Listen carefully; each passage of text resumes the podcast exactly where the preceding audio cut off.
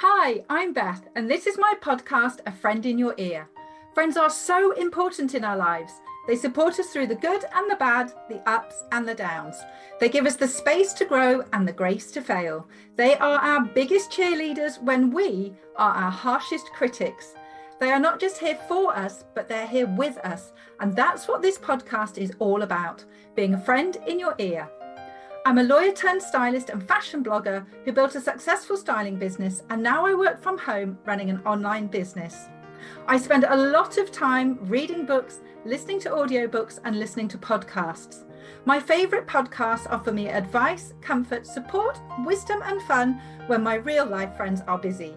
And this is a place where I can take what I've learnt and deliver it in a way that hopefully makes your life easier, gives you something to ponder, and brings a little joy to your day. Think of this as a chat with a friend, a place where you can come to reminisce for nostalgia, a giggle, and a place to find answers to something that might be bothering you. So, whether you're out on a run or a walk, on the school run, being a taxi to your kids or grandkids, on a Zoom meeting with your microphone muted, or sitting with a glass of something cold in your hand, welcome to the A Friend in Your Ear podcast. Hi, and welcome to day five of this podcast mini series. We've made it to Friday. Thanks so much if you've been here for the entirety of the week. And if you haven't, you might like to go back and listen to the previous episodes that were running Monday through to Thursday. The aim of this podcast series was really to make you feel more positive about yourself, your life, to feel less alone, to realize or to make us all realize that we're in the same boat we're in the same corner and hopefully we're singing from the same hymn sheet. Now, if that's not a load of mixed metaphors or whatever they may be, then I don't know what is. But whilst I don't want to make anyone feel like they're isolated or alone, I think sometimes we do have those little thoughts that creep into our heads. And sometimes we do just feel on our own. There's no denying that. So, the aim of this series was to give you the inner workings of my mind, whether that was things that I was really fearful of, things I was really rubbish at, things that I thought I was good at, which was a really challenging episode for me to do because we don't often talk about things we're good at and it doesn't come naturally to us. And then five spiritual practices, which just helped me get through the day on a little bit more of an even keel. And then the last episode, which is this episode, is five thoughts I think only I think. Now, again, Let's try and get our head around that and unscramble that one if we can. But I think we all have thoughts and we think we're the only person thinking that. And that's where the isolation and the separation can set in. So I thought, well, if I share five thoughts that I think only I have, and then you have them as well, it might make you go, oh, golly, it's not just me then. And that is the purpose of this podcast mini series for you to go, Oh, it's not just me. Oh, that's perfectly normal. Oh, other people do feel like that. Oh, I'm not alone in thinking this. That's really what I'm trying to achieve. Whether I've managed that or not, who knows? I've had some lovely reviews and some lovely comments, so I'm hoping that I'm along the right track and I hope you've enjoyed this. And if you've got any feedback, please let me know because it'd be great to do another one. Okay, so now that I've established that, I'm going to dive in with these five thoughts by actually I mean, I'm going off piste before I've even started, sharing two thoughts that have come my way this week, which actually just made me laugh, and they're from other people. And then the five thoughts I'm sharing are actually a bit of an amalgamation of my thoughts, my friends' thoughts, because I thought I'll just put it out there and see what people think. So the first thought this was my mum yesterday. Okay, picture the scene. I've driven the night before three hours from Wales in the dark to go and stay with her overnight. So I stay with her overnight and then we get up and we leave and we drive three hours down to North London in the pouring rain to go and see her sister, who is 87 and who she hasn't seen for a good few months. And then we leave to drive back another three hours in the pouring rain before I drop my mum off. And then I drive another hour home in the pouring rain. There was a lot of rain, there was a lot of spray, but I was having some lovely chats with my mum in the car. And she said to me, actually, let me set the scene a little bit more. She lives in a tiny little bungalow.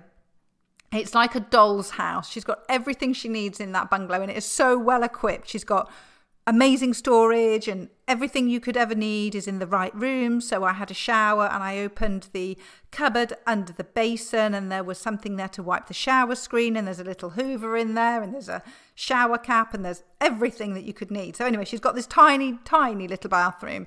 And we're sitting in the car in the pouring rain with all this spray going around us. I'm trying to concentrate and the wipers are on. And she said, she said, every time I go in my bathroom, I wonder what Elton John would think to this.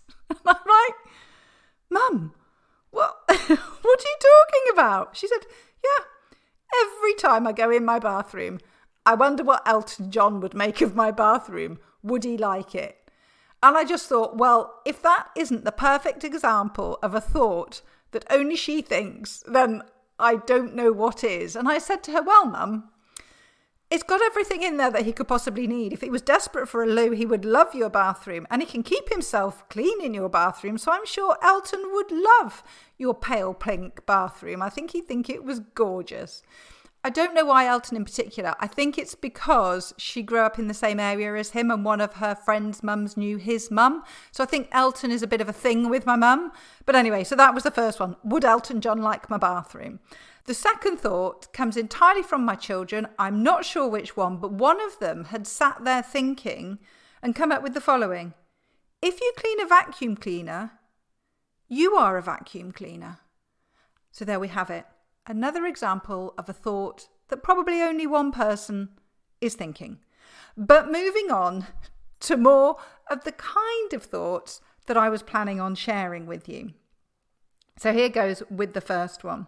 Now, this is a thought that a couple of my friends have to a certain degree. And basically, one of my friends said that when she goes to bed at night, she plays over and over and over again things that she's said or done during the course of the day and wonders what people think about what she has said or done during the course of the day. So I mentioned this to another friend, and she said, Oh, no, no, no, no, no. I don't even get to bed before I start to wonder about those things. I wonder about them the minute that I've said them or the minute that I've done them. So, just to say, if you fall into this category, if this is something that you experience on a daily basis, don't think that you're the only one who thinks like this. It's really, really common. So, that's the first one going over and over again, things that you've said or things that you've done, and just analysing it to death. Now, the second one, this was quite an interesting one because I have a recurring dream and I wake up and something has happened, which means I no longer live in my house. Either I've been forced to sell it or somebody's taken me away from it. And what happens is I'm standing at the bottom of the garden, I'm looking back to it and just going, I'm never going to go in that house anymore. It's not my home anymore. And I'm really, really devastated because I didn't get time to say goodbye. I didn't get time to pack up. I didn't get time to disentangle myself from it and the memories. And I mentioned this when I was at breakfast the other day with some friends, and all of them sitting around the table have had exactly the same dream. It was really bizarre. I definitely thought that was something that was unique to me, that everyone would laugh at me if I mentioned it. I never thought for a second that other people would have this dream. And there were four of us there, and 100% of us had exactly the same dream. Now, whether that means that we're all slightly odd in the dreams we have, or we're over attached to our homes, or we're just home birds. We love our houses. I don't know what it is, but all of us had had this same dream. So if you have that dream, don't worry, you're not alone. Please share with me if you have that dream because I know how awful it feels. And I don't know about you, I'm one of those people. If I wake up having had a bad dream, it can stay with me for the rest of the day or even a couple of days. I had this awful dream recently that, don't laugh, honestly, I can't believe I'm going to share this, but it kind of links back to my first biggest fear, which I talked about on Wednesday. I had a dream and it was so vivid that my husband was standing on the bank of a river and he got dragged in by a crocodile. And I remember having this dream and I woke myself up from it to the point that I actually got out of bed, I went to the loo, I did a couple of other things, checked a couple of things, got back into bed, went back to sleep, and the dream carried on. And I was so traumatized the next day. I was really cross with him as well because he'd been taunting this crocodile and then it ate him. And he was wearing this red North Face t shirt. And I've said to him, You can't wear that red North Face t shirt again. I just can't. I can't see you in it. It's just too distressing for me. It's too traumatic. So that's more about dreams and whether they impact on how you feel during the rest of the day. And maybe that is a thought. Maybe you think, I'm the only person who can feel rubbish for hours and hours and hours after a dream. But let me tell you, I am there with you. I can feel awful after I've had a very bad dream. Moving on to the third one. So, both a friend and I have this one. We've both talked about this, and it's a really weird one. So, if either of us are ill, say we've got something like flu or a cold or an injury, we'll both assume that we're putting it on. And it's almost as if we need affirmation from someone else that we're not putting it on. We want somebody to say, Yes, you are ill, and you do need to go to bed for a couple of days because I don't know about you, but I get in that stage and I think, I'm not really ill. I'll, I'll be fine. I'll just get up and I'll carry on and I'll get on with it and stop making a fuss.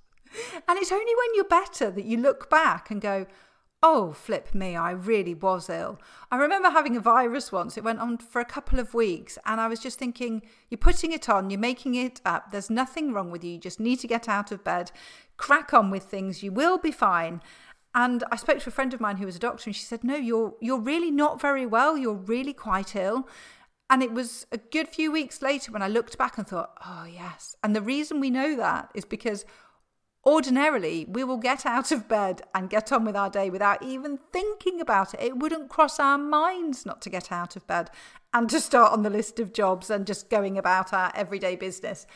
And so that's how I know that that thought isn't a real thought but it is a genuine thought that I have every time I'm unwell, as does my friend. So if that is a thought you have, again, know that you're not alone. These all might sound a little bit odd, but actually, I'm hoping that they're reassuring. And even if these examples don't resonate with you, they might be so off the wall that you can identify with them and go, okay, well, my example isn't the same as that, but I can see, yeah, I'm probably not alone in thinking this.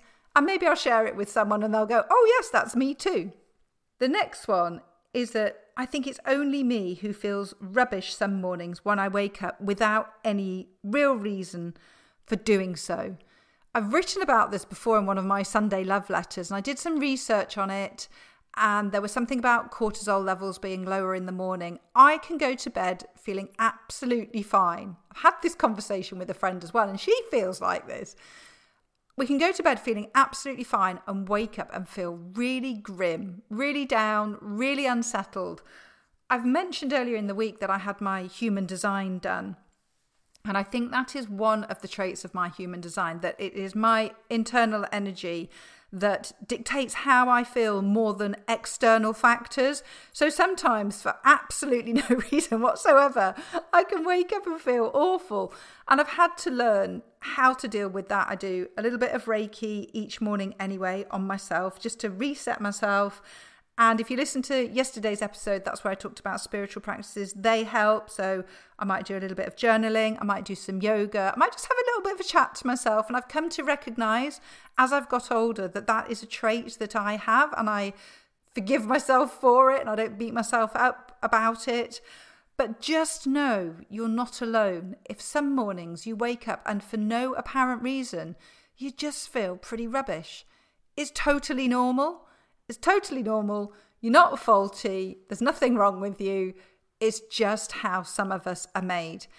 And it goes away. Sometimes it goes away fairly quickly, and it's not every day. And as I talked about in a previous episode, I am generally quite chirpy and I'm positive and I like to see the good in things. But sometimes when you just start coming around from your sleep, you're like, oh, flip me. Okay, yeah. I recognize that feeling right in my solar plexus. Horrible, unsettled feeling it is possible to have some tools in our toolbox to get ourselves out of it. So please don't feel alone if you feel like that. And the last one I'm going to talk about is I think it's only me who thinks I'm going mad. I honestly do. I sometimes shock myself, more recently actually, which I'm surprised about because over the last few months my memory seems to have been better, but lordy me at the moment it's bad. And I sometimes think, if I didn't know that I was okay, well, I think I'm okay, I would swear I was going mad. And it's not a case of even turning up in a room and not being sure why I'm there, or opening the fridge and not knowing what I'm looking for, or finding things in the wrong place. I can literally do something, and two seconds later, I can't remember that I've done it. And the other thing is, it's almost as if every night I go to bed and some gremlins come in and wipe my entire memory. So I look in my calendar and see that I've got a meeting with someone and think, I have no recollection of making that meeting. I've got no idea what it's about.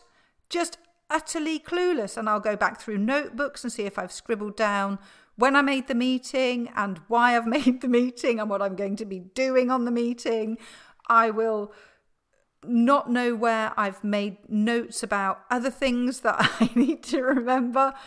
Utterly, utterly hopeless. And I have this conversation with my mum sometimes. She says, My memory's getting worse. I'm only doing half a job. I turn around and I find that I've left a door open or I haven't. the other day she said, I made a sandwich and I forgot to put the filling in it. And I'm like, Mum, don't worry.